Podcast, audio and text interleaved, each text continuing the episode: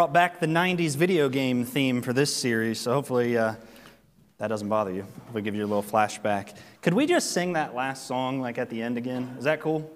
Because like we could literally, like the wall was shaking, people were singing so loud. So if you guys need to do something to plan on that, go for it.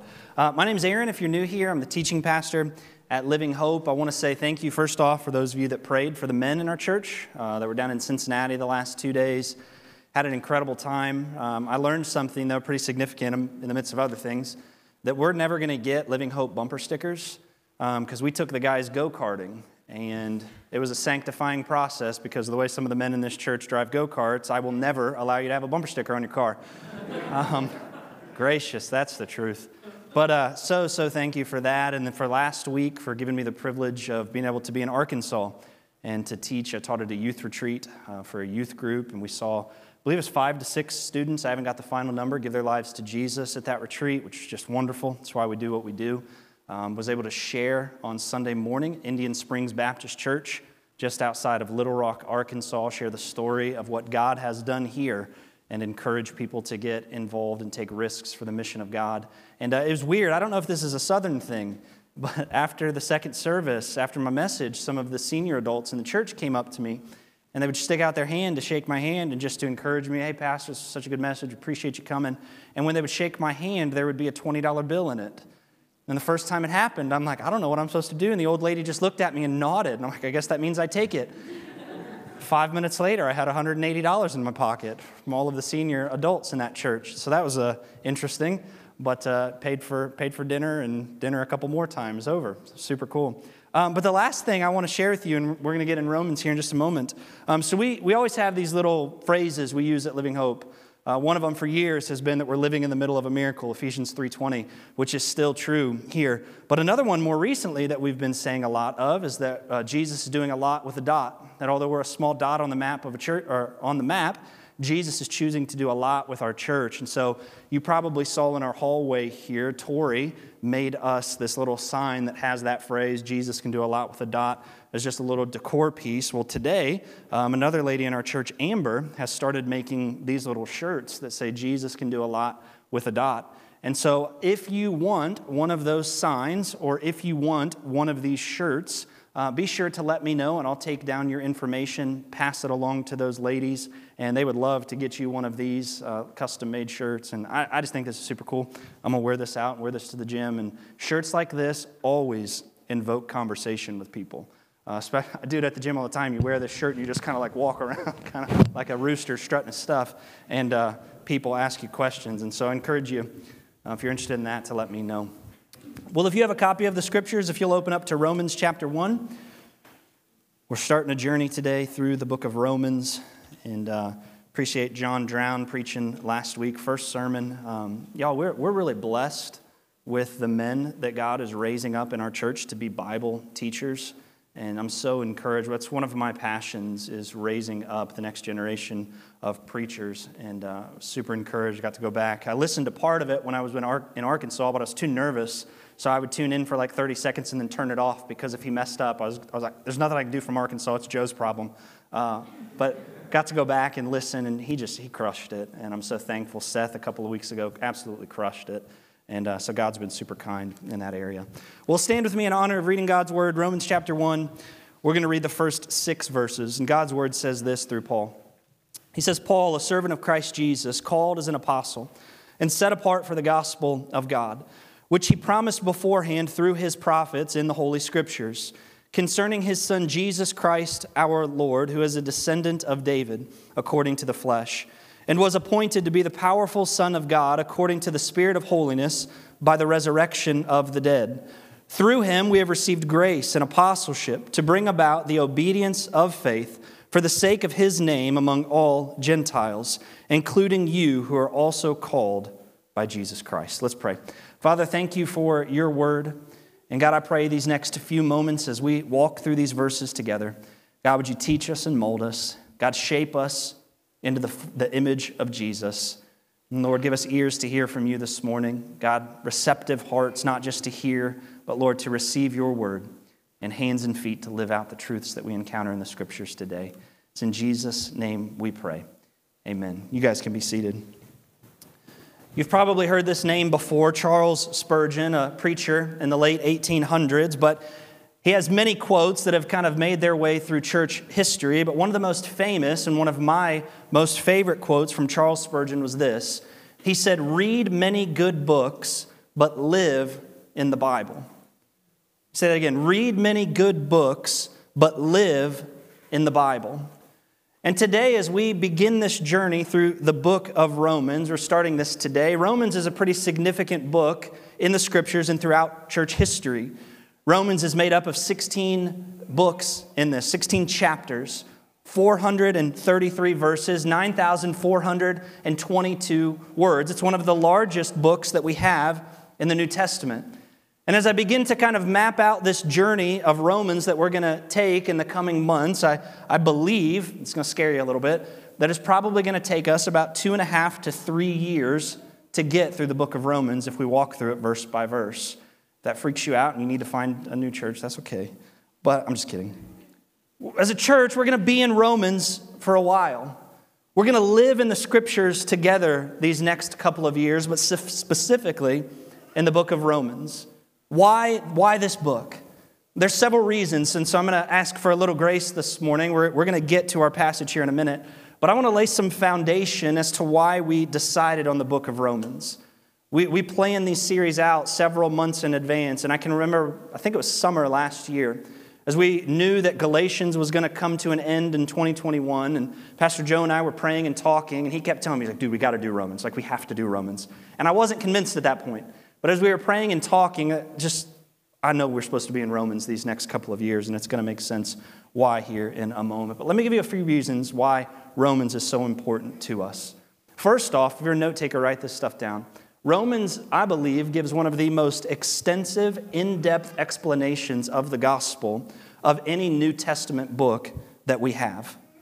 You see in the first 11 chapters of the 16 chapters in the book of Romans that Paul spends these 11 chapters giving us an exhaustive explanation of what the gospel is. But then he doesn't just leave us there.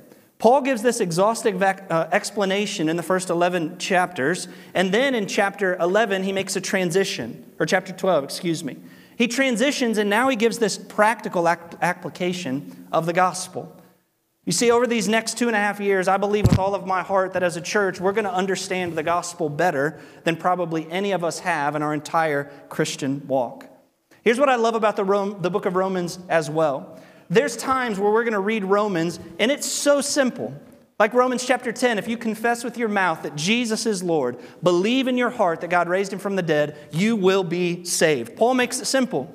You got to confess Jesus, agree with God who Jesus is, believe in Him as Lord, that He died on a cross for you, and that He ultimately came back three days later. You do those things, Paul says, you're saved. That's good news. But then there's times that we're going to read the book of Romans, and if you read through it, and I encourage you to do this in your quiet times, read through the book of Romans, you're going to get to chapters like Romans chapter 9. And you're going to read it, and you're going to be like, I have literally no idea what Paul is talking about. I have no clue what he means and I'm probably just never going to read the Bible again because this is the most confusing thing that I've ever read in my entire life. Sometimes Romans is incredibly confusing. It's hilarious. Joe and I were talking about it this week. Um, the Apostle Peter, if you want to turn in your Bible, it'll be on the screen, 2 Peter chapter 3. He actually wrote down, he's like, uh, Paul says a lot of really good things, but sometimes what Paul says is like super confusing. Uh, check this verse out. I thought this was funny. Uh, 2 Peter 3, starting in verse 15, he said, Also, regard the patience of our Lord as salvation. Listen to this. Just as our dear brother Paul has written to you according to the wisdom given to him. So, Paul wrote multiple New Testament letters. He says he speaks about these things in his letters regarding salvation and the gospel. And then look at what Peter says about Paul. There's some things that are just hard to understand in them. Uh, let's put it in modern terms. Peter's like, Paul's confusing, and sometimes I don't even know what he's talking about. That's the book of Romans. Sometimes it's simple, sometimes it's very complex. But what does Paul do? Exhaustive explanation of the gospel, practical explanation of the gospel. In the book of Romans, this is the second thing that I, I would write down. Paul references the gospel incredibly frequently. God, like three major words that Paul uses throughout this letter. He uses the word God, Christ, and faith more than any other word in the book of Romans, just for reference sake. He uses the word God 153 times. That means one out of every 62 words that Paul wrote down in the book of Romans was the word God. I think that's pretty significant. He uses the word Christ, Jesus Christ, our Lord. He uses the word Christ 65 times. That means that every chapter of the book of Romans that you read, that Paul's going to mention Christ probably at least four times. He mentions the word faith throughout this book, 16 chapters, 40 different times. Why does he do that? Because he wants the Romans to understand, just as he wanted the Galatians to understand, that your salvation is not by your works, it's by faith in Jesus Christ. So he references these things over and over. Why does he do that? Because the gospel is the pinnacle of the book of Romans. Second or third thing, excuse me, that I want you to write down Romans stands tall in church history as one of the most life changing books for many people. Let me give you a few examples of here. You ever heard of the name Augustine? This means yes, this means no. Just I know we're tired. If you were on retreat, yeah. Oh yeah, Augustine. I've heard of him. I've read a lot about him. Great book, great guy. probably be good to have coffee with. I'm sure. History says, I love this about Augustine. AD 386. It says that Augustine was in the backyard of his buddy's house and he was weeping over his sin. It's pretty interesting to read the stories of some of these famous theologians, these famous figures in church history. But he said he was weeping over his sin. He knew that he was in rebellion against God. But Augustine said, as he wrote down this story after it happened, he said, But I didn't know what to do about it. And as he was in the backyard of his friend's house, weeping and praying, knowing that he was an enemy of God, it said that in the distance he heard some children that were playing. And as he heard those children playing and just a little, little ways off, he heard them in this game that they were playing saying these words Take up and read, take up and read. I don't know what game they were playing, but it sounds boring to me, all right? But these kids kept saying that phrase over take up and read, take up and read, take up and read. And as Augustine's there crying and praying, knowing that he's a rebel against God, he believed that in that moment, God was using the voices of those children to talk to him. So, what did he do? He believed God was saying, You need to take up and read. And so he reached into the, the little container that was next to him with the different scrolls of the scriptures. And he just so happened to pull out the scroll that had Romans chapter 13 on it. Let me read to you the verse that he read Romans chapter 13, starting in verse 13. It said that Augustine read these words Let us walk with decency, starting in verse 13 of Romans 13. Let us walk with decency as in the daytime, not in carousing or drunkenness, not in sexual impurity or promiscuity, not in quarreling or jealousy. But verse 14 is what got him. But put on the Lord Jesus Christ and make no plans to gratify the desires of the flesh. And Augustine writes that after reading those scriptures that he finally understood that it was Jesus was the one who took care of his rebellion against God. That he needed to put on Christ, and that would be sufficient to satisfy his re- rebellion against God, and he became a follower of Jesus. Maybe you've heard the name Martin Luther. Probably, if you're a Christian and you don't celebrate Halloween, you celebrate Reformation Day. You're so edgy. I'm just kidding. I probably shouldn't have said that. I'm so sorry. If that offended you, email me, joe at livinghopecolumbus.com. I'm seriously sorry. I probably shouldn't have said that. But the Protestant Reformation, Martin Luther, we all know that name. And Martin Luther, it's interesting. Martin Luther was a crazy man, by the way, but in, in 1513, it said that he was lecturing on the book of Psalms. And as he's lecturing these students, Martin Luther writes, he says, Although I was lecturing the scriptures internally, I was in utter turmoil because I knew that I had a sin problem that what I was doing personally was doing nothing about.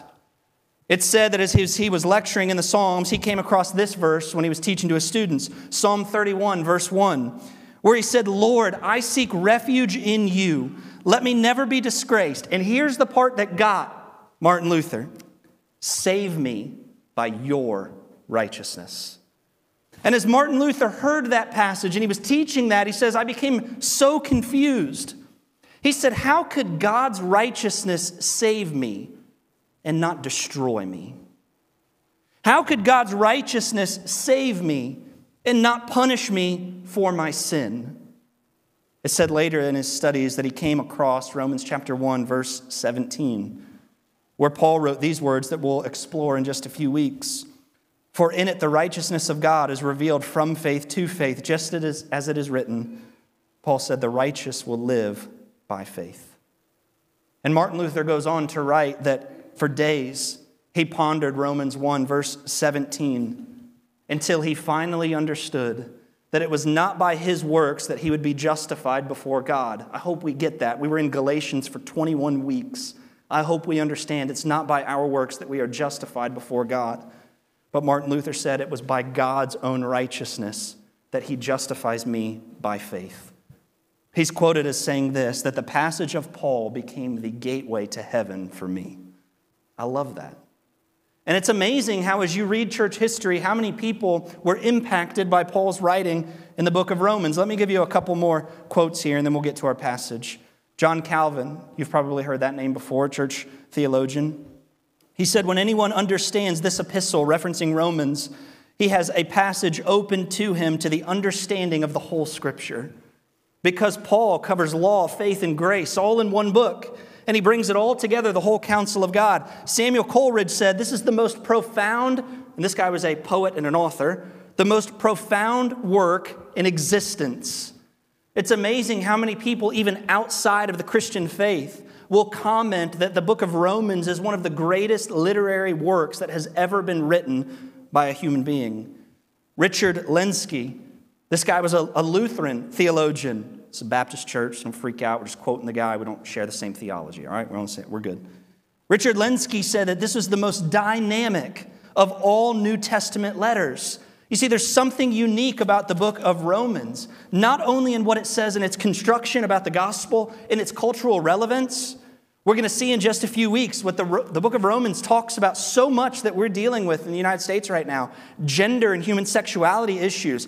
Paul just comes right out and said, Here's what God says, take it or leave it. And we're going to see that in the book of Romans. The understanding that we're going to gain of the gospel. Friends, this book is going to benefit us greatly, but let's look at the messenger and the message real quick so we understand the introduction. If you're a note taker, point number one is this. First off, it's the messenger. The messenger. We see, based on the very first word of verse number one in your book, you can circle this if you'd like to, that the Apostle Paul is the author of this letter. He wrote this book of the Bible, this letter to the church in Rome, while he was on his third missionary journey. He had a little bit of downtime at the church of Corinth, sometime between 53 and 58 AD. But what makes this introduction of Romans chapter 1, these first six verses, so interesting, and I don't want us to miss this, is that of all the 13 letters that the Apostle Paul wrote to different churches and different people, Romans has the longest introduction of any letter. Why is that? See, if we believe God is sovereign, if we believe that God has inspired every word of the scripture, which we do, then there has to be a reason that the Apostle Paul had such a long introduction on this letter. And here's why. Here's why this is true. Because typically, when Paul wrote a letter to a church or to a group of churches, he was writing to them to correct theology or to address an issue that they had. So, for example, in Galatians, if you all remember in Galatians, he was writing to all of these churches that he had helped started in Galatia. They had fallen into false theology with the Judaizers. They were believing that Jesus was not enough for salvation but it was their works that were necessary. And the first sign of that was the act of circumcision. We have to obey the Jewish law, then we will really be saved. Paul writes a letter to him and he says, Y'all are nuts. Knock it off. The Judaizers are losers. Move on. That was in the exact translation, but it was pretty close. That's typically what Paul does. Romans is different because in Romans, Paul's explaining the gospel. That's what we just said a minute ago. His focus is the gospel. It's not issues within these churches, it's simply the gospel. And Paul knew, if you read the book of Acts, the Holy Spirit had warned Paul that there was trouble awaiting him on his future journey. So Paul never knew if he would actually get to Rome. So he writes this letter sent by Phoebe to these believers of these churches, and he says, I don't know if I will ever get the chance to come to you.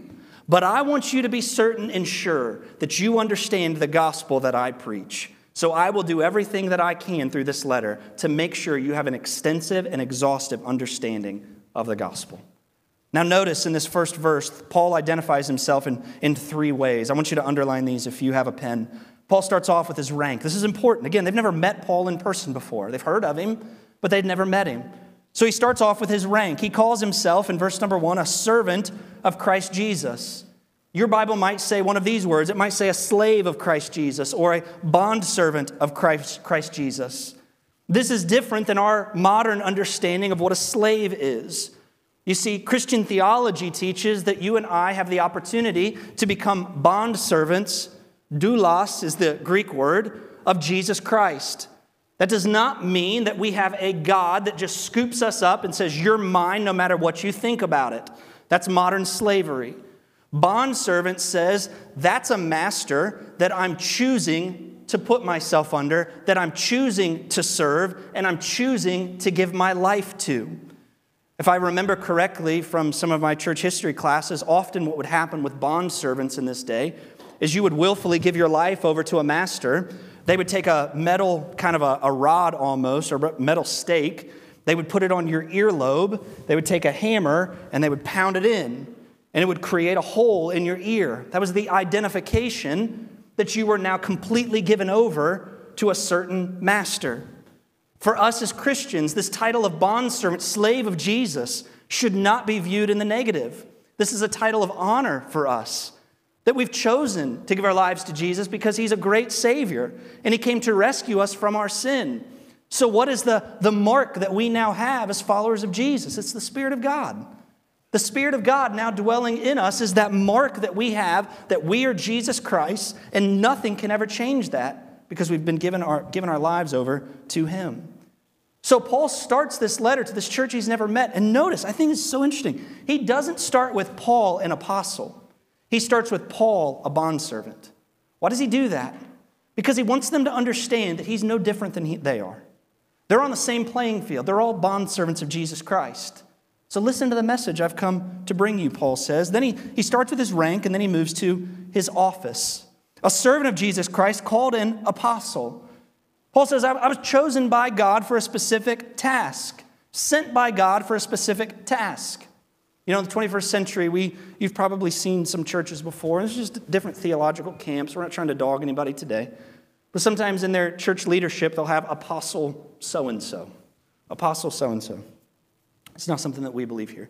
We believe that the apostleship was reserved for the original 12 people in the New Testament the 11 disciples, so Judas got kicked out, and then uh, Paul.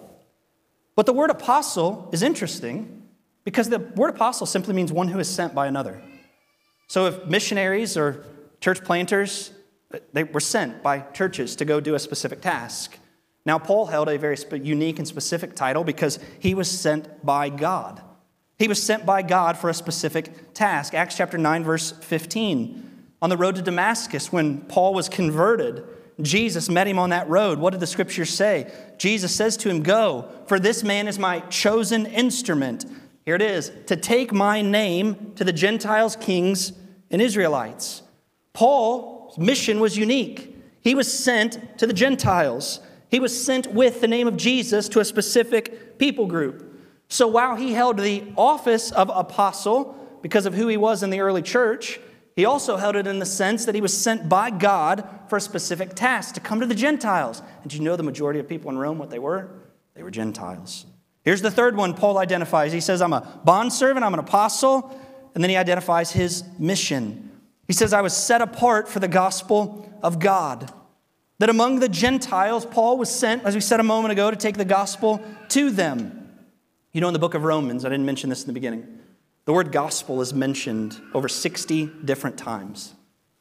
Over 60 times, Paul talks about the gospel. But there's an interesting play on words here, and I don't want us to miss this. You see, what was the Apostle Paul's title, role, and rank before he became the apostle to the Gentiles? He was a Pharisee.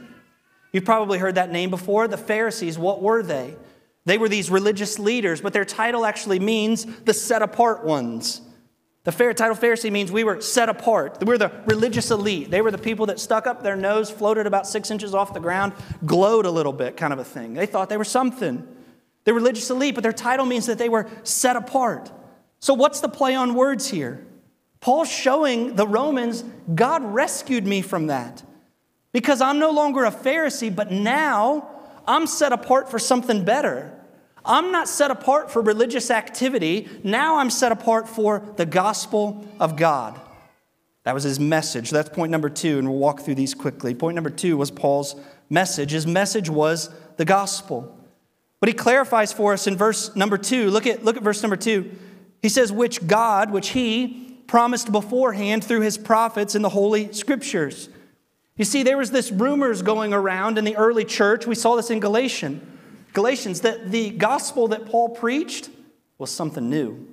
That this was something new that had never been taught before, and you shouldn't follow Paul, man. We have to stick with the Old Testament stuff. And Paul says, No, no, no. The gospel that I bring to you was nothing new. This has always been the plan of God. Jesus was always part of the redemptive story to save sinners from their sin.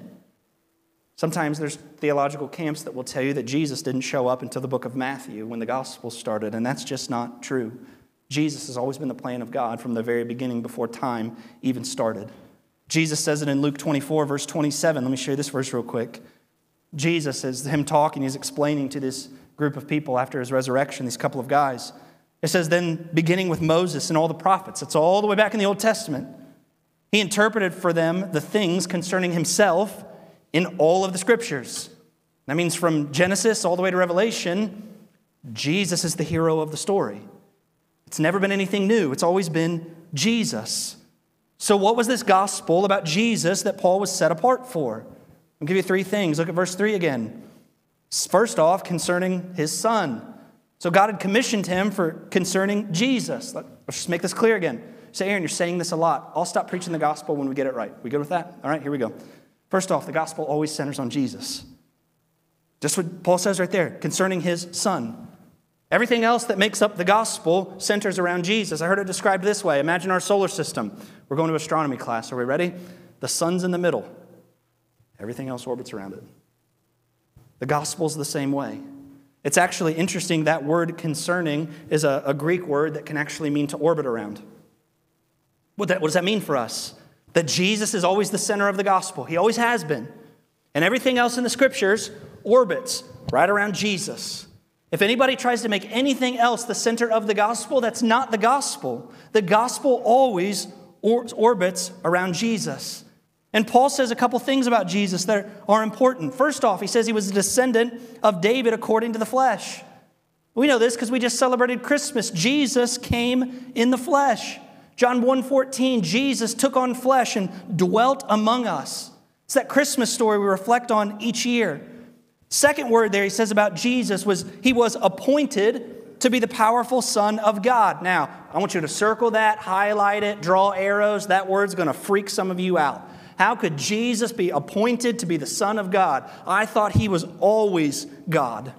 I don't like that translation because I think it does that to us. I want you to circle that. I want you to write it right next to it shown to be. Shown to be. Revealed as.